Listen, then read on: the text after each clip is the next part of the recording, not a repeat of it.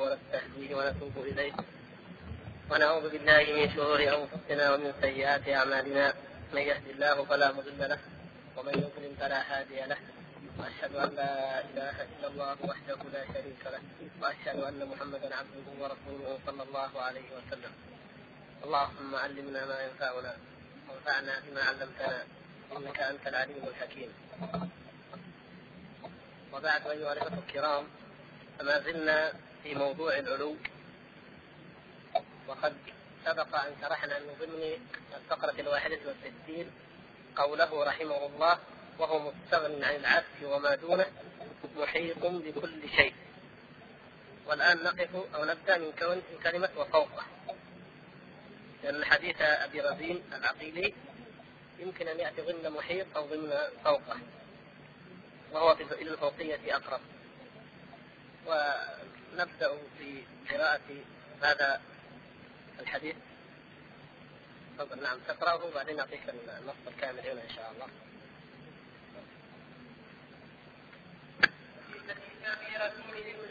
الذي رواه عن النبي صلى الله عليه وسلم في رؤية الرب تعالى فقال له أبو رزين كيف يدعنا يا رسول الله؟ وهو واحد له الجميع فقال سأخبرك بمثل ذلك في آلاء الله هذا الخبر آية من آيات الله. كلكم يراه مخفيا به والله أكبر من ذلك. وإذا أكل تبين أنه أعظم وأكبر من كل شيء. فهذا يزيل فهذا يزيل كل إنسان ويبطل كل خيال.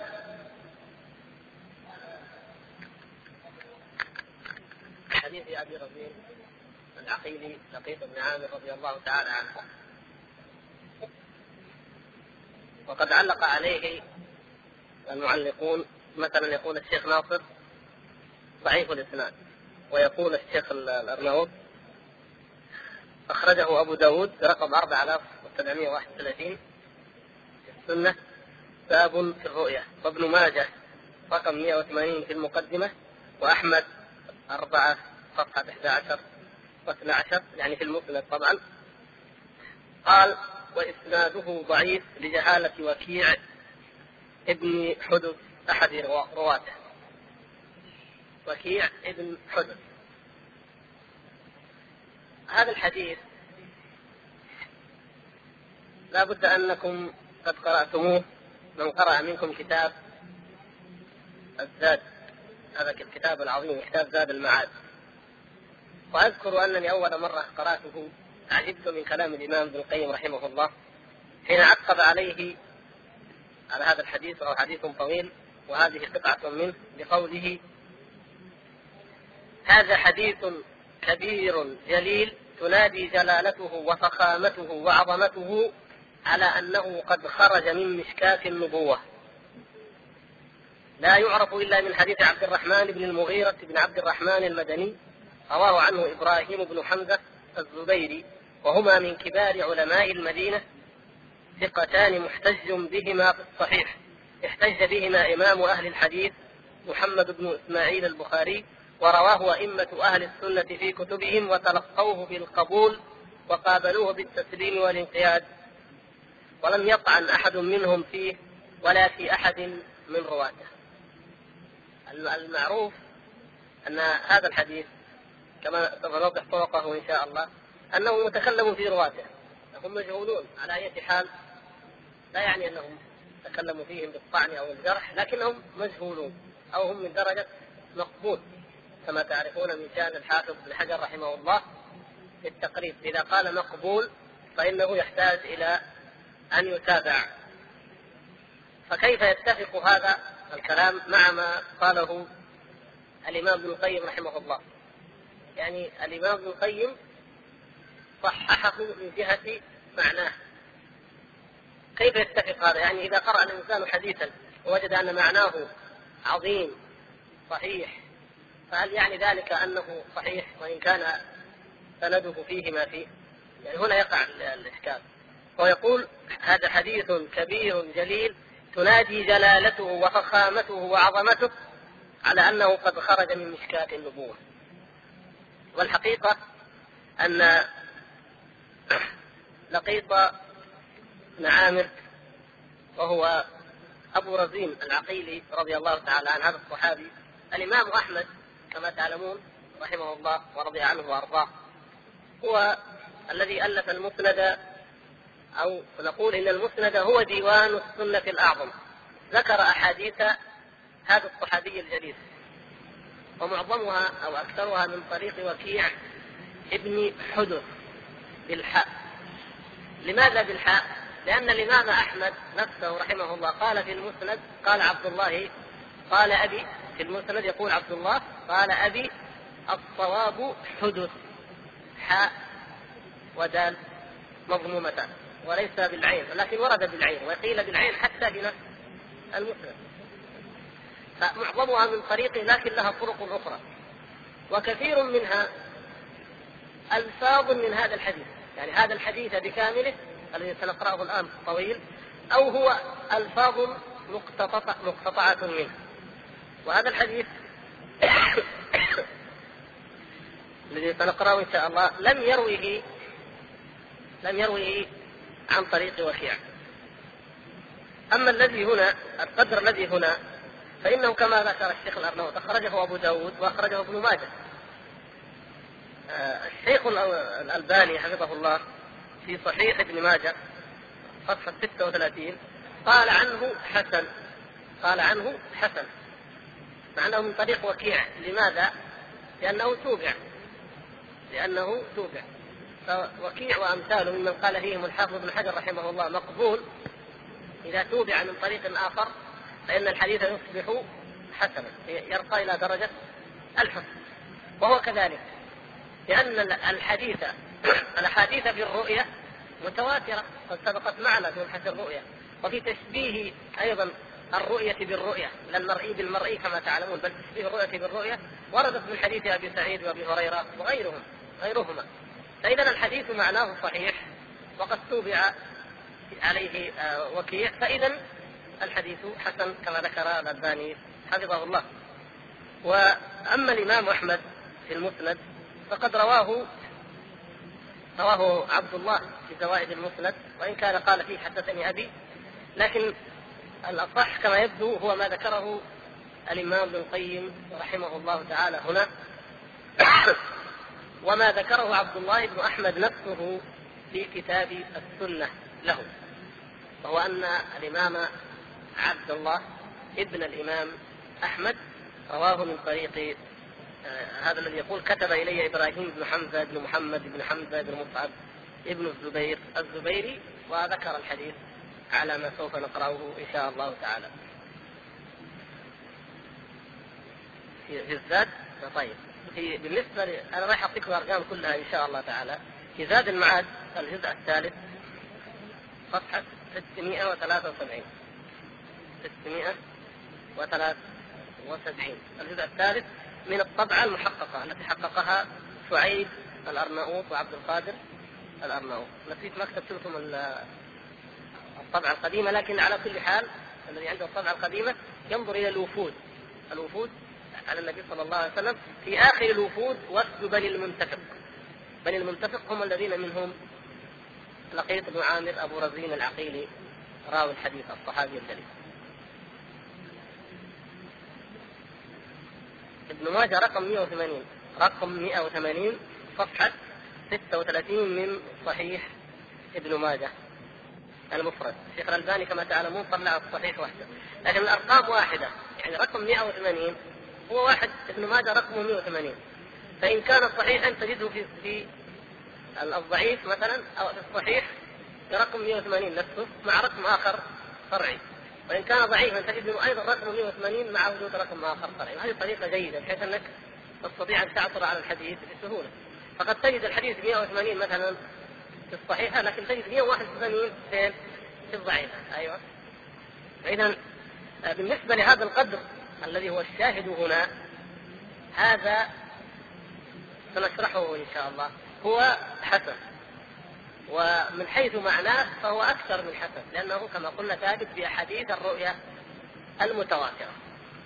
لكن هذا الحديث الطويل الذي سوف نقرأه إن شاء الله الآن حديث عظيم جليل جدا كما ذكر ابن القيم رحمه الله. آه هذا الحديث إذا ضممنا إذا ضممنا روايات وكيع بن حجر المتنافرة عن عمه لقيط التي في المسند وغيره مع ما رواه عبد الله بن أحمد في السنة فهو قد رواه من طريق من؟ من طريق عبد الرحمن بن عياش الأنصاري كما سوف نقرأ إن شاء الله عبد الرحمن بن عياش الأنصاري عن دلهم بن الأسود بن عبد الله بن حاجم بن عامر بن المنتفق العقيلي عن أبيه عن عمه لقيط أو عن جده ونذكر إن شاء الله أيضا الآخرين الذين رووا كثير من من العلماء الاجلاء رووه من هذا الطريق. نتحصل بذلك أنه بالإضافة إلى صحة ألفاظه إلى صحة جمله المتناثره ووجودها وجود أكثرها باحاديث الصحيحة ثابته وهو قد جاء من هذين من هذا الطريق من طريق آه، عبد الرحمن بن عياش الأنصاري السمعي من جهة. وإن كان هو مقبول فإنه قد جاء أيضا من طريق أو أكثر من جاءت من طريق وكيع أيضا وهو مقبول. وكذلك ذكر أيضا في الإمام أحمد رحمه الله تعالى طريق آه، آخر في المسند آه، صفحة 14 هو في الجزء الرابع ابتداء من صفحة 10 أحاديث آه، لقيط بن عامر رضي الله تعالى ذكر أيضا سندا ثالثا فيه بعض مما في هذا الحديث. فمن الأئمة من رواه مختصرا روى منه بعضه بعض جمل منه ومنهم من رواه بطوله. وسوف نقرأ لكم إن شاء الله تعالى هذا الحديث الطويل لما فيه من الحكم والعظات البليغة المؤثرة ونبين بعد ذلك لكم كما ذكر ابن القيم رحمه الله أشهر من أخرجه. وهو بإذن الله تعالى يرتقي إلى أن يكون من درجة الحسن إن شاء الله. يقول رحمه الله ابن القيم فصل في قدوم وفد بني المنتفق على رسول الله صلى الله عليه وسلم. روينا عن عبد الله بن الإمام أحمد بن حنبل في مسند أبيه قال كتب إلي إبراهيم بن حمزه في مسند أبيه ذكره وأيضا ذكره في ماذا؟ في كتاب السنة له. طبعا المسند عرفتم في أنه في الجزء الرابع ها؟ صفحة 11 12 تريدون في السنة؟ السنة المحقق الدكتور محمد سعيد القحطاني رقم 1120 رقم 1120 قال قال الإمام عبد الله بن الإمام أحمد كتب إلي إبراهيم بن حمزة ابن محمد ابن حمزة ابن مصعب ابن الزبير الزبيري كتبت إليك بهذا الحديث وقد عرفته وسمعته على ما كتبت به إليك فحدث بذلك عني. قال حدثني عبد الرحمن ابن المغيرة الحزامي طبعا الإمام عبد الله بن الإمام أحمد هو الذي قال كتب إلي فلان لكن لو رجعنا إلى من رواه غيره كالإمام أبي بكر بن خزيمة مثلا الإمام الجليل الحافظ الجليل ابن أبي عاصم السنة نجد أنهم رووه بسند مباشر من غير أن يقولوا كتب إلينا هذا. لكن يصل في النهاية إلى من؟ إلى نفس السند وهو قوله حدثني عبد الرحمن آه بن المغيرة الحزامي قال حدثنا عبد الرحمن بن عياش السمعي الأنصاري. يلتقي عند هذا الراوي المحدث الأنصاري. عن دلهم بن الأسود ابن عبد الله ابن حاجز ابن عامر ابن المنتفق العقيلي. عن أبيه عن عمه لقيط بن عامر. قال دلهم وحدثنيه أيضا أبي الأسود ابن عبد الله عن عاصم ابن لقيط أن لقيط بن عامر هذا الصحابي الجليل الذي هو كنيته ماذا؟ أبو رزين. أبو رزين العقيلي. هو لقيط بن عامر وهو من زعماء أو من رؤساء بني المنتفق. هذه القبيلة كما يأتي في ثنايا الحديث في من قبائل اليمن من مذحج بين أو قريب من بلاد خثعم من قبائل خثعم. يأتي إن شاء الله. فهو جاء وافدا عن قومه. يقول خرج أنه خرج وافدا إلى رسول الله صلى الله عليه وسلم. ومعه صاحب له. يقال له نهيك ابن عاصم ابن مالك ابن المنتفق قال لقيط فخرجت أنا وصاحبي. يعني خرج هو ونهيك حتى قدمنا على رسول الله صلى الله عليه وسلم. توافيناه حين انصرف من صلاة الغداء. توافيناه حين انصرف من صلاة الغداء. فقام في الناس خطيبا فقال أيها الناس ألا إني قد خبأت لكم صوتي منذ أربعة أيام ألا لتسمعوا اليوم ألا فهل من امرئ بعثه قومه؟ كانت في تلك الأيام الوفود تقدم إلى المدينة كل الوفود من قبائل العرب عندما دخل الناس في دين الله أفواجا وجاءت الوفود وراء الوفود. فيقول صلى الله عليه وسلم لقد ادخرت اختبرت اختبأت خبأت خبأت صوتي منذ أربعة أيام. لم يخطب فيهم ليكون في ذلك اليوم موعظة بليغة عامة ولتتكامل الوفود فيسمع الجميع.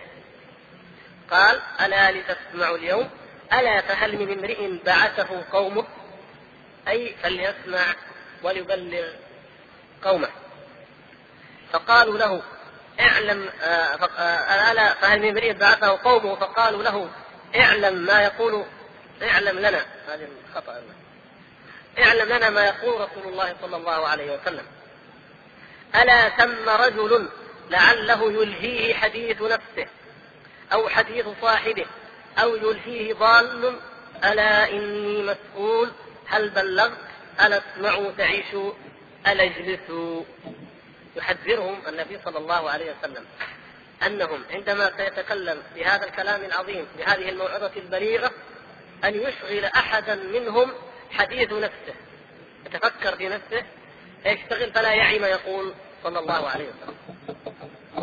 أو حديث صاحبه جاره محدثه يحدثه فيشغله عن حديث رسول الله صلى الله عليه وسلم.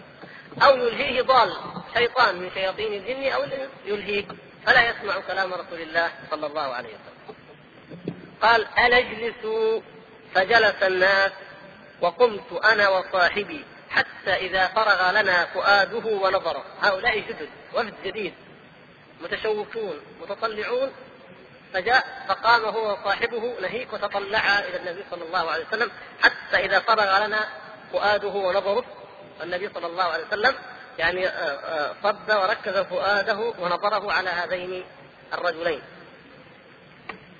قال آه، قلت يا رسول الله ما عندك من علم الغيب؟ هذا السؤال الذي يريد أن يسأله. عن أي شيء سوف تحدثنا يقول فبدأ هو هو بدأ يقول ما عندك من علم الغيب؟ فضحك لعمر الله. فضحك لعمر الله. ضحك النبي صلى الله عليه وسلم. علم أني أبتغي السقطه يعني اسال في الشيء الذي لا ينبغي أن أسأل عنه ولا أن أتكلم فيه فكأنه يتعمد أن يسأل في الشيء هذا الذي لا لا ينبغي أن تسأل عنه. لماذا؟ ليرى جواب النبي صلى الله عليه وسلم لم سيجيب في هذا الأمر. فقال فقال صلى الله عليه وسلم ظن ربك بمفاتيح خمس من الغيب لا يعلمها إلا الله. استأثر ربك عز وجل بمفاتيح خمسة أمور لا يعلمه لا يعلمها إلا الله سبحانه وتعالى. وأشار صلى الله عليه وسلم بيده. يعني خمس. فقلت ما هن يا رسول الله؟ قال علم المنية. علم المنية. قد علم متى منية أحدكم ولا تعلمونه. وما تدري نفس بأي أرض تموت. أبدا ما في ما حد يدري كيف تكون منيته كيف يكون موته ولا متى يكون موته وأجله. فهذا مما استأثر الله تبارك وتعالى به لا يعلمه أحد غيره قط. أبدا ولا يكون ذلك. قال وعلم المني حين يكون في الرحم قد علمه وما تعلمونه هذا ماذا في الرحم؟ ماذا سيكون؟ فهو أوسع وأعم مما يظن بعض الناس أنه مجرد كونه ذكر وأنثى. ما هي المسألة هذه بس؟ هذا المني ماذا سيكون صاحبه؟ سيكون شقيا سعيدا مهتديا ضالا سيعيش كم من السنين. ماذا ماذا سيكون رزقه؟ لأنه الملك يولد يكتب إيه؟ أربعة أشياء بكتب رزقه وأجله وعمله وشقي أو سعيد. مسألة ذكر وأنثى ما هي القضية في معرفة مثل الأرحام؟ المشكلة أنه هناك أشياء لا يمكن أن يعلمها أحد فما هي؟ هل هل ستخلق من هذه النطفة أم من غيرها؟ ومن أي النطفة سيخلق؟ وكيف سيكون آه، خلقته وخلقه ورزقه وعمله ونهاية خاتمة شقي أو سعيد هذه هذه الأمور التي لا يمكن أن يعلمها أيضا أحد إلا الله سبحانه وتعالى هذه أيضا القضية الثانية قال وعلم ما في غد قد علم ما أنت طاعم ولا تعلم. انظروا إلى إلى هذا المربي العظيم صلى الله عليه وسلم هذا المعلم الجليل. يضرب مثل بالشيء الواقعي الذي إن كان الإنسان مثقفا كبيرا وإن كان جاهلا عاديا فهو يحتاجه وهو الطعام. الطعام كل الناس. حتى الكفار الذين كالدواب يأكلون ويتمتعون كما تأكل الدواب فهو يخاطبه بهذا الشيء. يعني هذا الطعام الذي يأكله الناس وهم غافلون عنه. يقول علم ما في غد قد علم ما أنت طاعم. ولا تعلم. أنت تدري إيش إيش رايح إيش تأكل؟ ما تدري. فهو الذي يعلم الغيب سبحانه وتعالى. ومن ذلك أنك أي أمر مستقبل لك أنت لا تعلم ما تدري ماذا ستجري ستجني غدا. ماذا سيعرض لك؟ ماذا ستأكل أو لا تأكل؟ غدا قال وعلم يوم الغيب. وعلم يوم الغيب. يشرف عليكم أزلين مشفقين. الأزلين هم القانطين اليائسين الهلعين المترقبين. مشفقين ليس لديهم شيء. ويشتكون ويتضرعون ويلجؤون ويشكون لأنه ليس هناك غيب. سنة. قحط. مجددة والناس في حالة ضنك ومع ذلك الغيث قريب. لكن من يعلم أنه قريب؟ الله سبحانه الله هو الذي يعلم أنه سيكون بعد يومين أو ثلاثة أو عشرة يأتي الغيث فإذا هم يستبشرون بعد أن كانوا يقنطون ويشفقون. يقول يشرف عليكم أزلين مشفقين فيظل يضحك. قد علم أن غوثكم إلى قريب يضحك الله عز وجل. من قنوط الناس لأنهم يعيشون في حالة ضنك ومن قرب غوثهم. وأنه تعالى سيغيثهم عما قريب فيضحك الله سبحانه وتعالى. من ذلك. قال لقيط فقلت لن نعدم من رب يضحك خيرا يا رسول الله. الله أكبر. هذه نظرة العرب الأصيلة نظرتهم. إنه يعني مكارم الأخلاق عندهم. فكيف بالله سبحانه وتعالى الذي له صفات الكمال؟ الإنسان الكامل الخلق مع من مع من هم دونه مع من هم في ولايته إذا كان بشوشا إذا كان آه، يستقبلهم بالفرح ان نزلوا عنده ضيوفا أو إذا رأى حالهم يضحك لهم فهذا دليل على أنه سينولهم سوف يعطيهم سوف يجود عليهم. فكيف لمن أعطي من له سبحانه وتعالى فكيف لمن له صفة الكمال سبحانه وتعالى؟ ولا يملكها سواه. فيقول لن نعدم من رب يضحك خيرا. يا رسول الله ابدا. لأنه رحمته عز وجل سبقت غضبه فإذا كان هو يضحك فلن نعدم منه خيرا. وإن قنطنا وإن جزعنا وإن أجدبنا فالخير قادم ورحمته أوسع. قال وعلم يوم الساعة. الأمر الخامس هو ماذا؟ هو علم يوم الساعة. الذي لا يمكن أن يعلمه أيضا مما لا يمكن أن يعلمه إلا هو سبحانه وتعالى. قلنا يا رسول الله علمنا مما تعلم الناس وتعلم. يا رسول الله علمنا مما تعلم الناس وتعلم. هؤلاء جاءوا للعلم. فإن من قبيل يعني من قبيلة من جماعة لا يصدقون تصديقنا أحدا من مذحج التي تربو علينا وخثعم التي توالينا وعشيرتنا التي نحن منها. هذه الثلاثة القبائل لا تصدق أحدا مثل ما تصدقنا. لما لهم من مكانة في قومهم ومن معرفة شهرة بالصدق بالأمانة بالكرم بالخصال الشريفة. علمنا وسننقل ذلك إلى هذه القبائل الثلاث إلى قومنا من المنتفق وإلى خثعم ومدحج فحينئذ هذا الخير سوف يعم بإذن الله. انظروا الصحابة رضوان الله تعالى عليهم. هذه نظرتهم فعلا. شيء نعلمه سوف نبلغ من حولنا. لينذروا عشيرتهم ولينذروا قومهم إذا رجعوا إليهم كما أخبر الله تبارك وتعالى. قال الآن بدأ النبي صلى الله عليه وسلم يخبرهم بهذه الأمور العجيبة الغريبة. قال تلبسون ما لبثتم ثم يتوفى نبيكم. هذا الحديث في مناسبة أن يأتي بعد قوله إن الله تعالى قد استأثر بهذه الخمس من أمور الغيب. إذا هذه مما أطلع الله تعالى عليه نبيه صلى الله عليه وسلم. أما الخمس وغير الخمس أيضا كثير لكن هذه لا يعلمها إلا الله. لكن ما أطلعه؟ الاستثناء المستثنى هو الذي يعني أطلع الله سبحانه وتعالى رسوله صلى الله عليه وسلم عليه. إلا من ارتضى من الرسول منه هذا الأمر الذي جلست الوفود تستمع إليه وتعجب له. قال تلبسون ما لبثتم ثم يتوفى نبيكم صلى الله عليه وسلم. هذه أكبر مصيبة نزلت بالمسلمين أو تنزل بهم إلى قيام الساعة.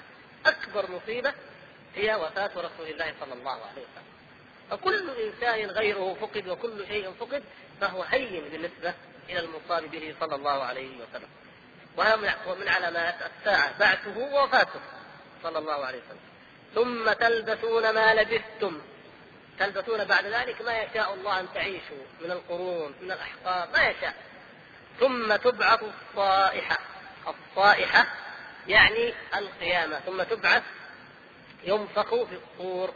تكون القيامة الحاقة القارعة الصاخة. الطامة الكبرى. يكون هذا الحدث العظيم الذي لا تشهد الدنيا ولم تشهد ولن تشهد مثله أبدا في أحداثها جميعا. يقول فلعمر إلهك ما تدع على ظهرها شيئا إلا ما. كل من عليها فان إذا إذا إذا نفخ الصور صعق من في السماوات ومن في الأرض.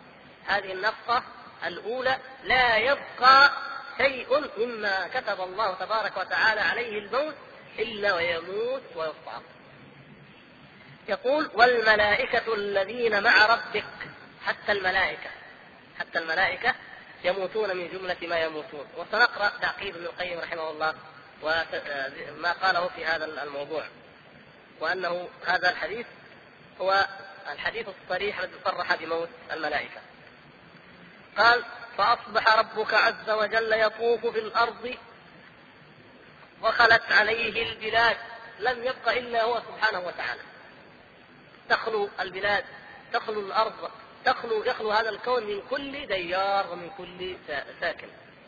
يقول فأرسل ربك السماء تهضب من عند العرش تهضب من عند العرش.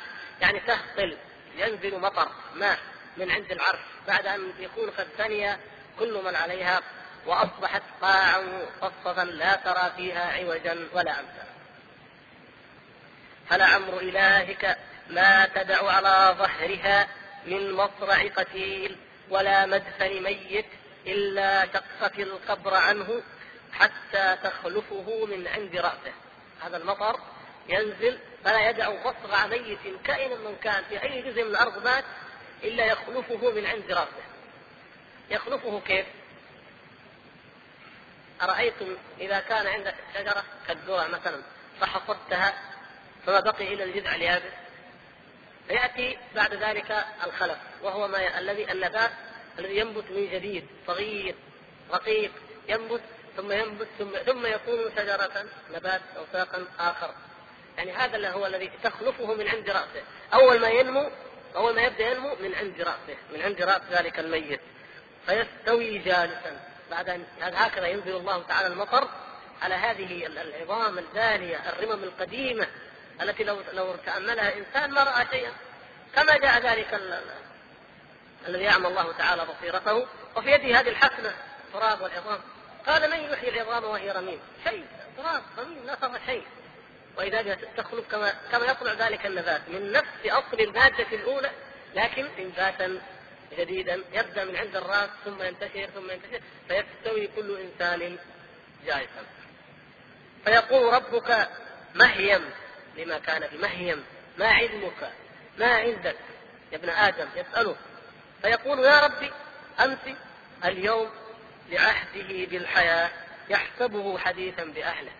يقول كل إنسان يا ربي أمس اليوم يظن أنه لم يمت لم يفارق أهله إلا أمس أو اليوم أو قريب ومع أن له آمادا لا يعلمها إلا الله سبحانه وتعالى. قال فقلت يا رسول الله انظروا كيف الأسئلة وانظروا إلى الأجوبة. قال يا رسول الله قلت يا رسول الله فكيف يجمعنا بعدما تمزقنا الرياح والبلا والسباع؟ كيف يجمعنا؟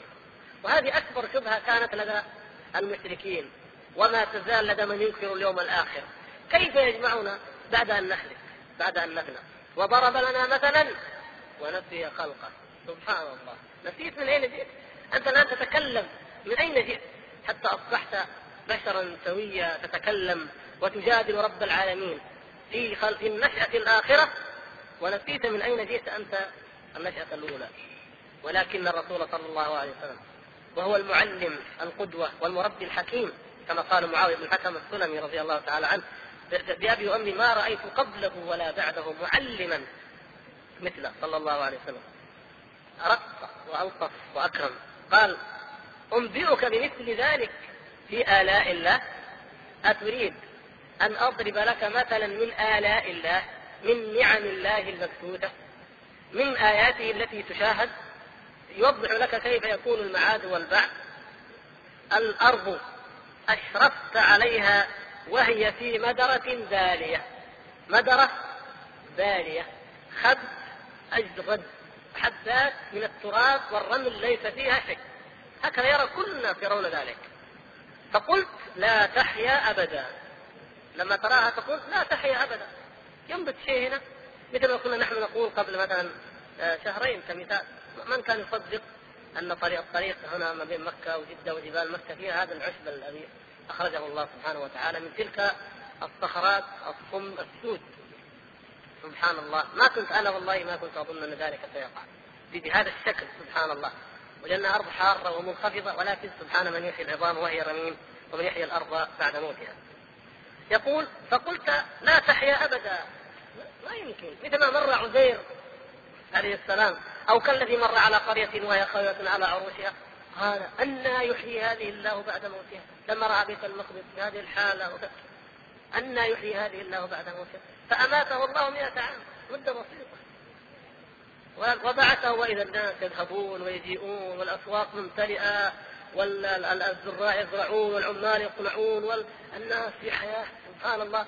ويرى هذه العبرة في نفسه وفي حماره ويرى العظام كيف ينشزها الله ثم يكسوها لحما. أعلم أن الله على كل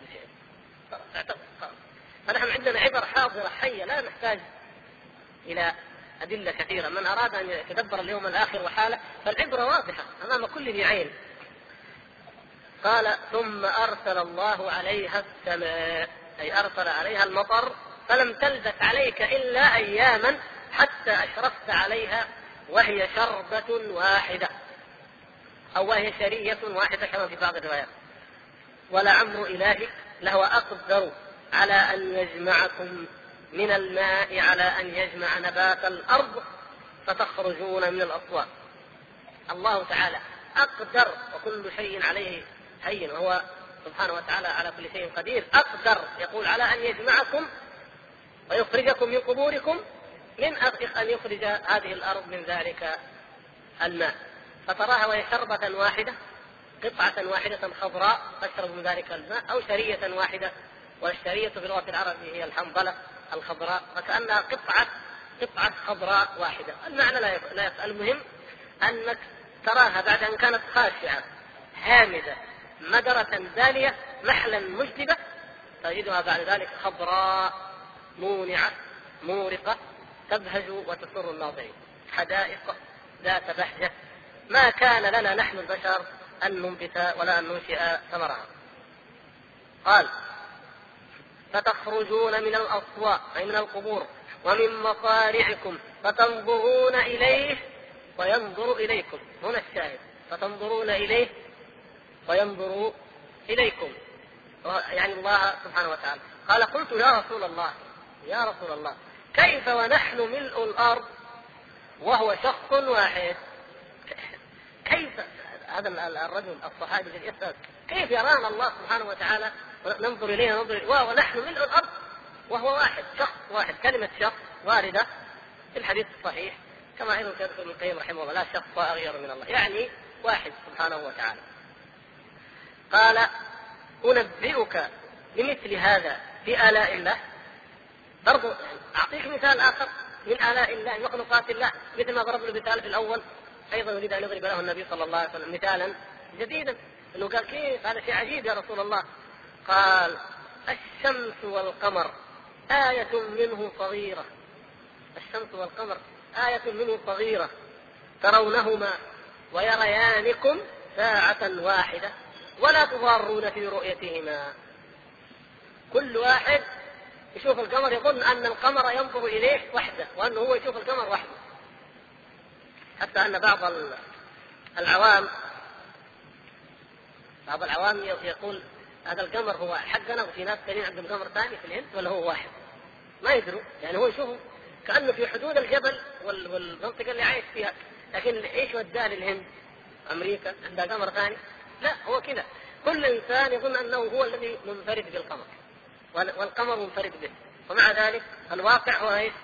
أنه الإنسان يراه وكذلك لو أن القمر يرى ويطلع لرأى كل الناس في وقت واحد. وهذا مثال ولله المثل الأعلى للتقريب لتتضح المسألة. وهؤلاء أهل العقول ما هم مثل أهل الكلام خربت عقولهم وفسدت أذواقهم من كلام اليونان. هؤلاء الصحابة رضوان الله تعالى عليهم والعرب عموما أمة فطرية.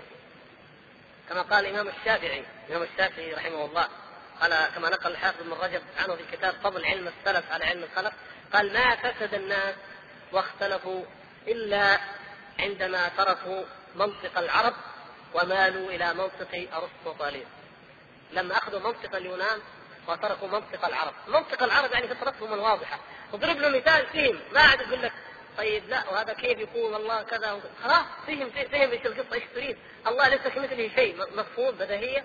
وهو كونه فوق ويرانا ونحن نراه بديهية. فانتهى الإشكال ففهم كل شيء. وقضي الأمر. قال الاخ يقول ما معنى قوله لعمر إلهك. لعمر إلهك. يعني كأنه قال وإلهك. هذه آه، اللام موطئه للقسم ولعمر هذا ليست بيمين. لعمر ليست بيمين وإنما هي موطئة لليمين. موطئة لليمين.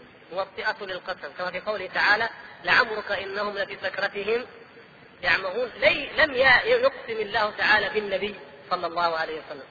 لا وإنما يعني بحياته وإنما إيه؟ وطأ للقسم فقط توطئة للقسم فتقول لعمرك يمين التقدير لعمرك يمين. يمين بماذا؟ بالله طبعا. ها؟ لعمر أبيك وهذا سيشرحه ابن القيم رحمه الله. قال لاحظوا موضوع أن الشمس والقمر آية منه صغيرة. صغيرة. يعني بعض الناس لولا أن هذا الكلام من الوحي من كان يظن أن أن القمر صغير؟ الناس في الجاهلية بل في الإسلام قبل أن يعرف مثلا علم الفلك الحديث يظن الناس أن القمر أكبر ما في السماء. مثلا لما يقول العرب كأنك بدر والملوك كواكب إذا طلعت لم يبقى منهن أو لم يبقى منهن كوكب. يعني القمر أكبر شيء. والكواكب حاجات صغيرة فوانيس كذا لكن القمر كبير. الواقع أن القمر آية صغيرة. القمر هو تابع من توابع الأرض لكن يوجد نجوم وكواكب لا يعلم مقدارها إلا الله مثل الشعرى الذي ذكرها الله سبحانه وتعالى وانه هو رب الشعرى الشعرى نجم عظيم جدا أكبر من الشمس كما يقولون يعني قالوا آلاف ملايين مش مهم. المهم أنه كبير جدا والنبي صلى الله عليه وسلم يصف القمر بأنه آية صغيرة. هذا آية صغيرة وهي كذلك بالنسبة إلى ملكوت السماوات. قال فما يفعل؟ قلت يا رسول الله فما يفعل بنا ربنا إذا لقيناه؟ الآن يسأل عن الحساب. قال تعرضون عليه بادية له صفحاتكم لا يخفى عليه منكم خافية. لا يخفى عليه منكم خافية فيومئذ تعرضون لا يخفى منكم خافية. هو فهذه هي هذا هو الموقف. هذه الحال. لا يمكن هناك أن يتكتم أحد أن يماري أن يجادل. أعضاؤه تنطق عليه وتشهد به. الملائكة الكتاب الكرام الكاتبون يشهدون. كل ذلك واضح جدا. اقرأ كتابك. يقال لكل إنسان كفى بنفسك اليوم عليك حسيبا. فبصرك اليوم حديد. ما في أمور مخفية ولا يستطيع أحد أن يكتم شيئا مما عمل. لا يخفى عليه منكم خافية. فيأخذ ربك عز وجل بيده غرفة من ماء فينضح بها قبلكم. ينضح بها الخلائق. فلعمر إلهك. يعني إذا قلنا كأنه قال وإلهك وربك. ما يخطئ وجه أحد منكم منها قطرة. كل واحد ما يخطئ وجهه قطرة من هذا الماء. كل الخلائق. يصيبه قطرة من هذا الماء. فأما المسلم فتدع وجهه مثل الريطة البيضاء مثل الملاءة من قطعة القماش البيضاء النقية يوم تبيض وجوه وتسود وجوه نعوذ بالله نعوذ بالله من ذلك. وأما الكافر فتنضحه أو قال فتخطمه بمثل الحمم الأسود عياذا بالله يسود وجهه كما اسودت أعماله من قبل. ألا ثم ينصرف نبيكم ثم ينصرف النبي صلى الله عليه وسلم. من المحشر ويفترق على اثره الصالحون. هذا النبي العظيم صلى الله عليه وسلم هذا هو إمامنا في الدنيا والآخرة. فإذا انصرف صلى الله عليه وسلم ينصرف من المحشر. طبعا هذا الكلام بعد ماذا؟ بعد العرض والحساب بعد أن يشفعه الله تعالى في أمته وفي العالمين ويخفف عن الناس. فينصرف النبي صلى الله عليه وسلم بأمته ويتبعونه يتبعونه صلى الله عليه وسلم. وقد عطشوا وأهلكوا من هذا الوقوف الطويل ومن هذا الحر الشديد ومن هذا الحساب ومن هذه الأهوال فيتبعون النبي صلى الله عليه وسلم. وحظهم يا إخوان حظهم في اتباعه في ذلك اليوم مثل حظهم في اتباعه في هذه الحياة الدنيا. أوفرهم حظا في اتباعه هنا يتبعه هناك. والمعرض عن هديه وسنته هنا سوف يعرض هناك ويطرد هناك. هكذا. جزاء وفاقا. ويفترق على اثره الصالحون فيسلكون جسرا من النار. يعبرون ماذا؟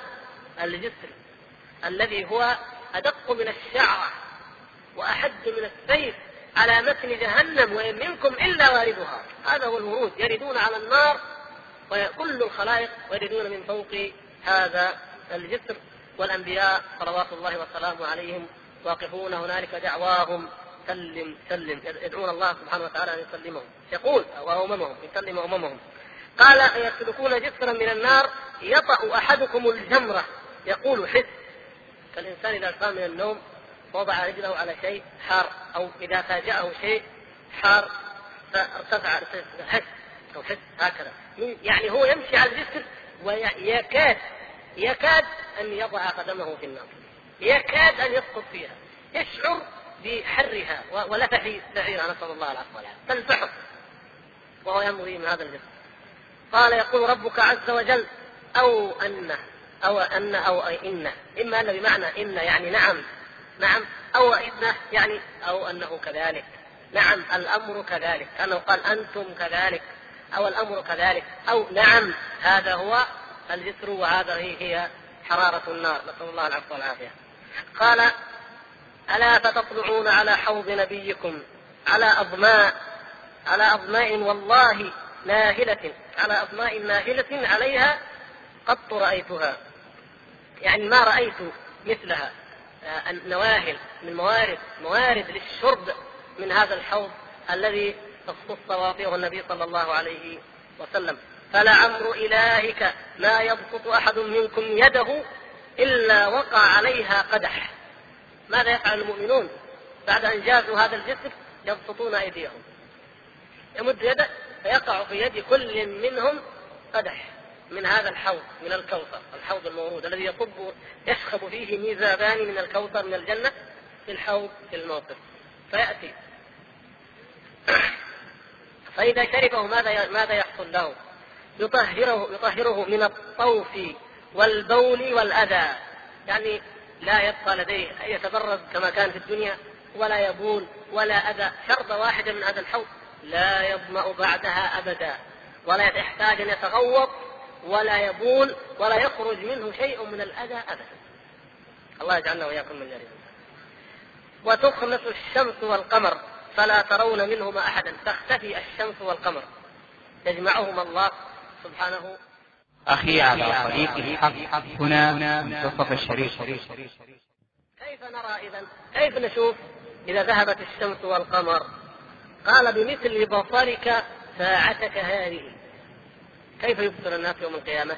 بمثل البصر في تلك الساعة التي كان يقصد فيها النبي صلى الله عليه وسلم ما بعد صلاة الفجر وقبل طلوع أو قبيل طلوع الشمس. وهو أفضل الأوقات من جهة النور الإضاءة جمال الجو البرودة أفضل وأعدل الأوقات في جميع الأحوال وفي جميع البيئات. والآخرة أعظم لا شك. قال وذلك قبل طلوع الشمس في يوم أشرقت الأرض وواجهت به الجبال. أرأيتم كيف؟ قبيل أن تطلع الشمس.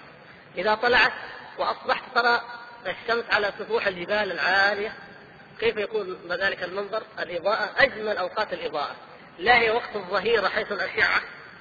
ولا هي قبل ذلك حيث الظلام. أجمل وقت في الإضاءة وذلك الوقت. فهكذا يكون نور الجنة جعلنا الله وإياكم من أهلها.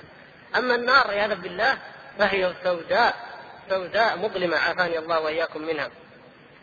قال قلت يا رسول الله فبما نجزى بما نجزى من سيئاتنا وحسناتنا. قال صلى الله عليه وسلم الحسنة بعشر أمثالها والسيئة بمثلها إلا أن يعفو. انظروا إلى كرمه عز وجل. إن الله لا يظلم مثقال ذرة وإن تك حسنة يضاعفها ويؤتي من لدنه أجرا عظيما.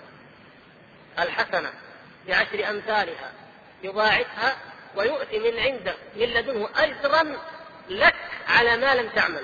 زيادة وأكثر من من من العشر من العشر ومن مضاعفات العشر يعطيك أيضا زيادة. وفي الجانب الآخر يجزي على السيئات بكم؟ سيئة واحدة. من جاء بالحسنة فله عشر أمثالها بالحسنة فله عشر أمثالها ومن جاء بالسيئة فلا يجزى إلا مثلها. يجزى سيئة واحدة. وقد يعفو. هناك عشرة. ومضاعفات للعشر وقد يزيد. وهنا واحدة. بواحدة وقد يعفو. انظروا كرمه سبحانه وتعالى. ثم اعجبوا كيف يدخل الناس النار. ويل لمن غلب لمن غلبت آحاده عشراته. يا أخي كم هذا الإنسان؟ كيف هذا الضياع؟ أين كنت؟ لا عقل لك. نعم وقالوا لو كنا نسمع أو نعقل ما كنا بأصحاب السعير. وإلا أين ذو العقول؟ أين كيف تغلب آحادكم عشراتكم؟ آحادكم التي قد تمحى وتعفى. كيف تغلب عشراتكم التي تضاعف ويزاد فيها؟ إلا من أعمى الله تبارك وتعالى بصيرة وكتب عليه الشقاوة. قال قلت يا رسول الله ما الجنة وما النار؟ قال لعمر إلهك لعمر إلهك. إن النار لها سبعة أبواب ما منها بابان إلا يسير الراكب بينهما سبعين عاما. سبعين عاما يسير الراكب. بين البابين أو بين المصراعين بين المصراعي الباب نسأل الله العفو والعافية. وإن الجنة لها ثمانية أبواب. ما منها بابان إلا يسير الراكب بينهما سبعين عاما. قلت يا رسول الله فعلى ما نطلع من الجنة؟ فإذا أطلعنا على الجنة ماذا نطلع؟ ماذا نرى؟ ماذا نجد في الجنة؟ قال على أنهار من عسل مصفى. لاحظوا أن هذه الأمور كلها مذكورة أين؟ في القرآن. يعني هذا نقول مما يدل على صحة الحديث كما قال ابن القيم رحمه الله. قال على أنهار من عسل مصفى وأنهار من خمر. ما بها صداع ولا ندامة. الله خمر الدنيا والله صداع وندامة. ما شربها أحد والله إلا وأصابه الألم والوجع والأمراض والندامة والخزي في الدنيا مع الأهل والجيران والأقرباء والزملاء في الدنيا. مشاكل في بدنه وفي حياته.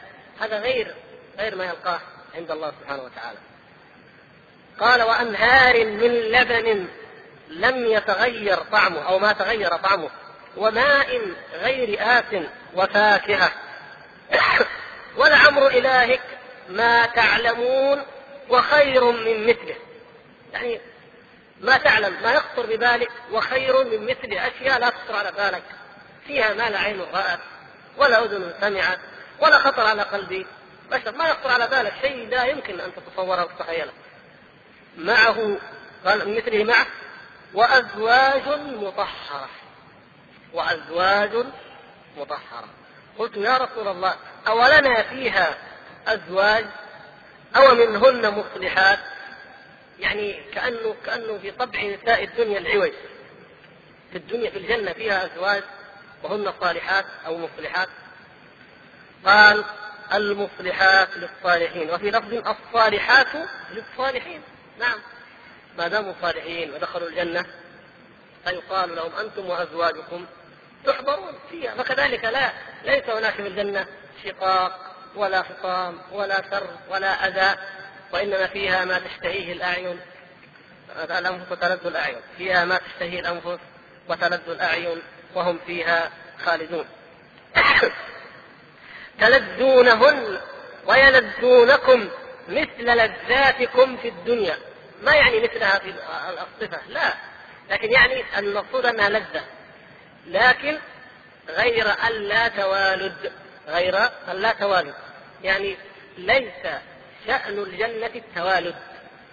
يعني الإنسان في الجنة لا يستمتع بزوجته لطلب الإنجاب كما يحدث في الدنيا. الدنيا الأصل هو طلب الإنجاب هو الأساس من هذا هو طلب الإنجاب. ولذلك يتبعه مشاكل الوحم والولادة والنفاس وكذا كأنه هو الأساس. وإن يعني كان هناك منافع لا شك أخرى لكن هو القصد الأساس. أما في الجنة فليس طلب الولد مقصدا كالدنيا. لكن قد قد يتوالدون يعني قد يشتهي الإنسان في الجنة أن يولد له فيولد له كما سيأتي بيانه إن شاء الله. قال قال لقيط فقلت يا رسول الله أقصى ما نحن بالغون ومنتهون إليه طب وبعدين يعني إيش أقصى شيء إيش آخر ما نبلغ إليه فلم يجبه النبي صلى الله عليه وسلم يعني ما إيش الجواب؟ ما في جواب على هذا السؤال، إيش أقصى ما تبلغ؟ ما في جواب. ما في انتهى انتهت حدود إمكانية الجواب عند هذه الأمور وهذه هذا هذا يكفي أنك تفكر أن تتأمل ومهما تأملت فلن تصل إلى حقيقة ذلك. فكيف تسأل عما اقصى ما هو اقصى منه ما هو بعده؟ شيء لا يمكن أن يجاب عنه فلم يجب عنه النبي صلى الله عليه وسلم. قال قلت يا رسول الله على ما أبايعك؟ انتهينا الآن من الأسئلة استفدنا تعلمنا الآن نحن وفد جئنا لنبايعك ندخل في دينك. فعلى اي شيء نبايعك يا رسول الله؟ قال على إقام الصلاة. لاحظتم يا إخوان البيعة على إقام الصلاة التي تهاون فيها المسلمون. وإيتاء الزكاة وزيان المشرك زيان المشرك. أن تزايل المشرك فزيلنا بينهم يعني باعدنا بينهم فرقنا بينهم. شوف لو تزينوا أي أي لو تفرقوا لو آه، افترق بعضهم ابتعد بعضهم عن بعض صار لكل منهم جبهة أو مجال مستقل. فمما كان النبي صلى الله عليه وسلم يعاهد أصحابه عليه أن يباعدوا عن المشركين. أسلمت؟ أنت من بني خثعم من بني المنتفق من بني عامر أيا كان. لا تجلس مع المشركين وإن كانوا من قومك. ابتعد. كما قال في الحديث الآخر لا تتراءى ناراهما. المؤمن لا يرى نار الكافر والكافر لا يرى نار. المؤمن كل منهم له طريق طريق. هؤلاء أهل الجنة وهؤلاء أهل النار. كيف يلتقيان؟ كيف يجتمعان؟ ها؟ أخوة إنسانية كما يقال. هذا الكذب الباطل المحتال الذي يروج له في هذا الزمان.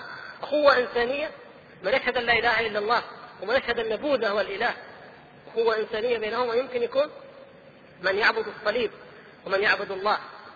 من يتبع بولس ومن يتبع محمد صلى الله عليه وسلم. الاثنين إخوة. وكما ترون حالنا ويؤتى بهم ويساكنوننا ويعاشروننا وفي بلاد الإسلام وفي ديار التوحيد التي أمر النبي صلى الله عليه وسلم أن يخرج منها كل كافر. ونحن وإياهم أصبحنا نأكل ونتمتع كما تأكل الأنعام. ما الذي سوى بيننا والله حب الدنيا؟ لولا الدنيا ما جئنا بهم. لكن نريد خادم مربية سواق آه، علاقات مع هؤلاء الكفار أيا كانت فمن أجل الدنيا نسينا الآخرة ونسينا ربنا عز وجل ونسينا أننا على طريق وهم على طريق فلم نزايلهم فعايشناهم وخالطناهم بل قدرناهم وعظمناهم. ها إذا كان مسلم روح يا رفيق تعال يا رفيق. إذا كان إذا كان إنجليزي ولو كان نفس الشكل نفس العمل. خواجة مثل فلان سلام هذا دليل على اننا امه لا لا إيمان ولا عقل ولا اعتزاز لا بدين ولا بأخلاق مما كان العرب يعتزون به. العرب في الجاهلية في الجاهلية وهم كانوا يأكلون الجعلان ويأكلون الميتة ويعبدون الأصنام والفرس والروم. كانوا في الحضارة والأبهة والمجد والمجد والملك مثل ما جاء الأعرابي منهم يطوف عند البيت. ويقول أتعطي ملوك الروم عزا ومنعة وتصرف قرنا من قرام تميم؟ يا يا ربي كيف كيف تعطي ملوك الروم الدنيا وتترك رجل من بني تميم من الأسباب يعني كيف كان نظرتهم يا جماعة؟ نظرتهم إنه إن إحنا العرب أفضل كيف تعطي الروم تتركنا كانوا يسمون الروم العلوج. يسمونهم العلوج. ما يقولون إلا علج. علج. زي ما تقول عجل بس مقلوبة شوية.